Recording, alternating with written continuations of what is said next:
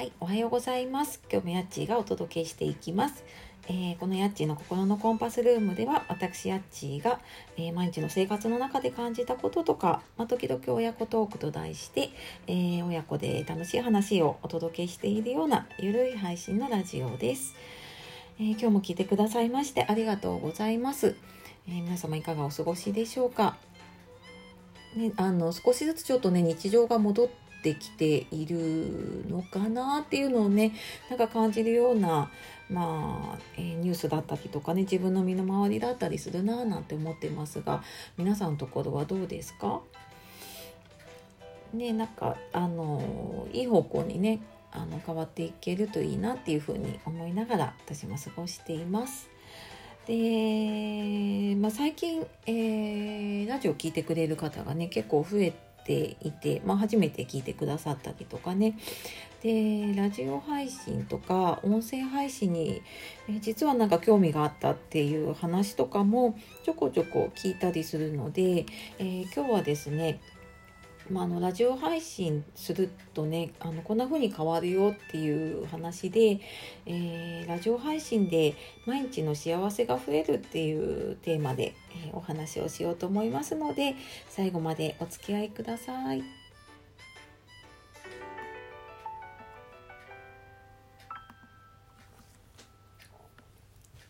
はい、えーラジオ配信するあラジオ配信で、えー毎日の幸せが増える。でまあ私もえーとね、ラジオを始めて今日がね112回目なので、えーもうすぐ4ヶ月ぐらいになるんですかね。うんまあそんな感じで、まあ、毎日やっています。で、まあ、やってきたからやっぱりね見えてきたことっていうのがあって、まあ、やってみてあなんか自分の生活こんな風に変わったなって改めて考えた時にね2つ思い浮かんだんですよね。でまあ私あのこれやっててね逆に自分の中ではねいいことしかないなって今のところね思ってるんです。で、えーまあ、その良かったことね一つ目はこうなんか自分の考えとかを整理して伝えるスキルっていうのがすごい鍛えられたなっていうふうに思ってます。まあ、そんなにあの今もねすごいうん話の上手い方はもっともっといらっしゃるので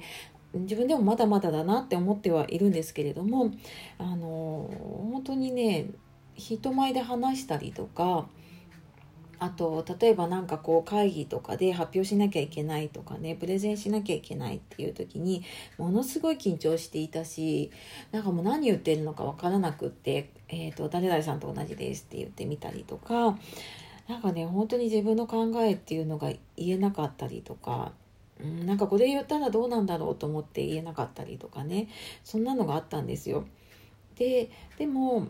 うんなんか自然にねこう、えー自分の考えをこう整理してね話す場っていうのを作っていってそれを続けていくとやっぱりあの最初の頃のね私たまにちょっと聞いたりとかしたんですけれどもあのよくやってたなって思うような回とかもあってなんか自分で聞いてて恥ずかしいんですけどまあなんかそれぐらいねあの何言ってるのかなっていうような感じです自分で聞いてもね。ででもやっぱり続けていってみると、まあ、明らかになんか自分の生活の中でも、えー仕事でねその会議の場だったりとかあとは、まあ、地域でもね集まりがあったりとか子ども関係で何か集まったりとかってする時に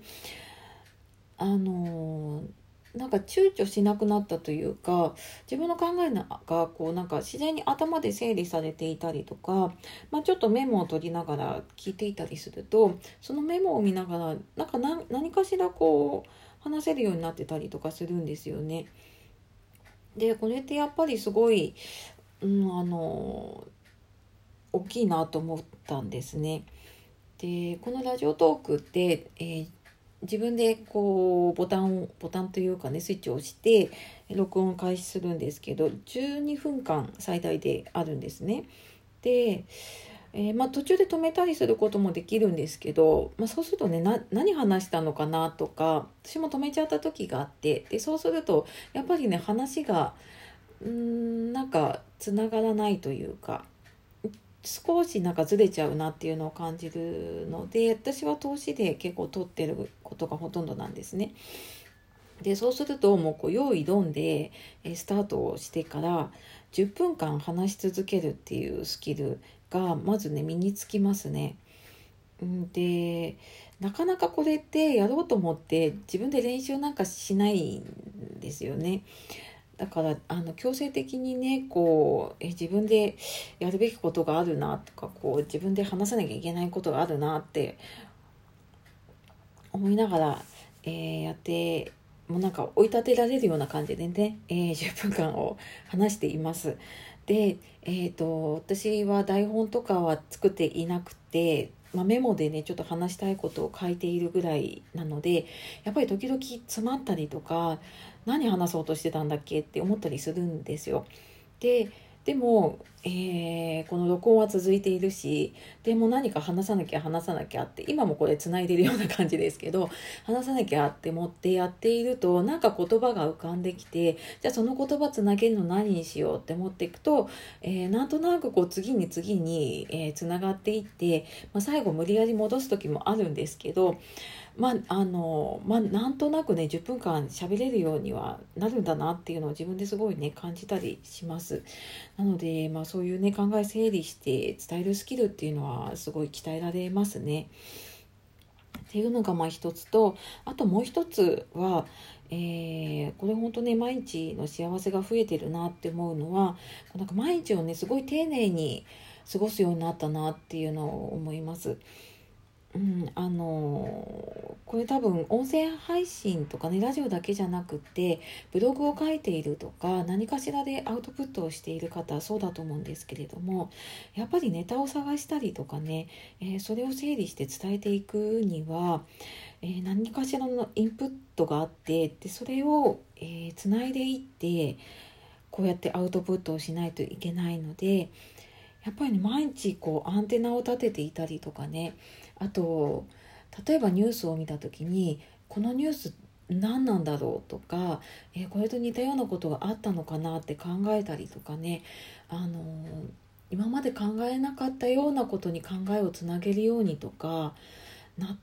たような気がしますね。まあ、それまでね本当に全然もう何も考えずにああそうなんだと思いながらこう過ごして、ね、テレビもこうあの面白いテレビを見てああ面白かったなって終わってたんだけれども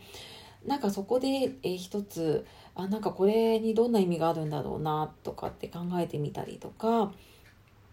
ああとはもう一つねあの普段からねメモを取る習慣が増えましたね。これなんかネタ帳みたいな感じなんですけど、えー、例えば他の方のラジオだったり私よく聞くの Voicy っていうのを聞いてるんですけどね。Voicy 聞いてると、えー、まあ、やっぱり結構それなりのえーと、情報を持っている方が話しているので私はそれ聞きながら、えー、スマホのメモを同時に起動してメモを取ったりとかあと何か気になること調べてで結構私読み流してたことが多かったんですけどそれを、まあ、あえてちょっと、まあ、スマホのメモだったりとか、えー、まあ、紙に書いたりとかでなんかメモをしてでそこからなんか考える習慣っていうのが今までになかったものができたなっていうのがありますね。でまあこれがね毎日やっぱ丁寧に過ごせるようになったかなって思っています。でやっぱりねあの続けていくとすごい習慣になっていくんですよね。でなんかそうやってるうちに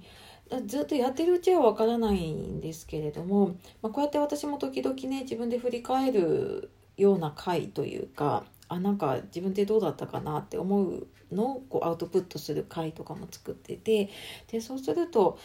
うん、なんか過去のメモを見たりとかね過去の手帳を見たりとかそんな風にしていくとあなんか自分で、まあ、3ヶ月前とかと比べてねあなんかこんなことやってるなっていうのがちょっと見えてきたりとかします。なので、えー、これ全然ねあのスマホ1台でできてあの顔を出す必要もないし編集もしなくてもいいしあのまあ、別にね私も最初全然誰も聞いてくれなかったので このラジオ。なので、えー、でもね聞いてもらえなくてもまあ自分の練習だからいいやって思ってやってたところもあるんですよ。なのでまあなんかねやってみてでそれを続けていくと一個一個はね点なんですよ。一つ一つの点なんだけれどもこれがつながっていてちょっとなんかあの線になっていく瞬間っていうのかな。あなんか自分がやってたことがここにつながってるんだなとかあ前にこうやってたことが今ここにつながってるんだなっていうなんかそんなねつながっていく感覚っていうのが見えてきたりとかきっとすると思うので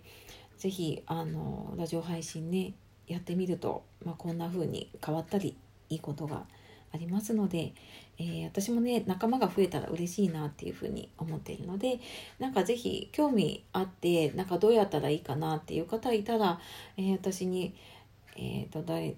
レクトのメッセージでもいいですし、え、ここの私の番組の詳細なところにえっ、ー、とね質問箱を多分置いてたかなちょっと確認しときます。えー、置いてあるので、えー、そんなのに入れてくださってもいいので、えー、教えてもらえるとすごく嬉しいです。はい。というわけで、え今日もですね、つらつらと私の思っていることを、まあ、10分ちょっとですね、お話をさせていただきました。はい。まあ、こんな感じで私毎日配信しているのでね、よかったらまた明日も、えそれ以降も聞いてください。はい、というわけで、えー、今日も最後までお聴きくださいましてありがとうございます。では素敵な一日をお過ごしください。えー、夜お聞きの方、今日も一日お疲れ様でした。えー、今日もやっちがお届けしました。さようなら。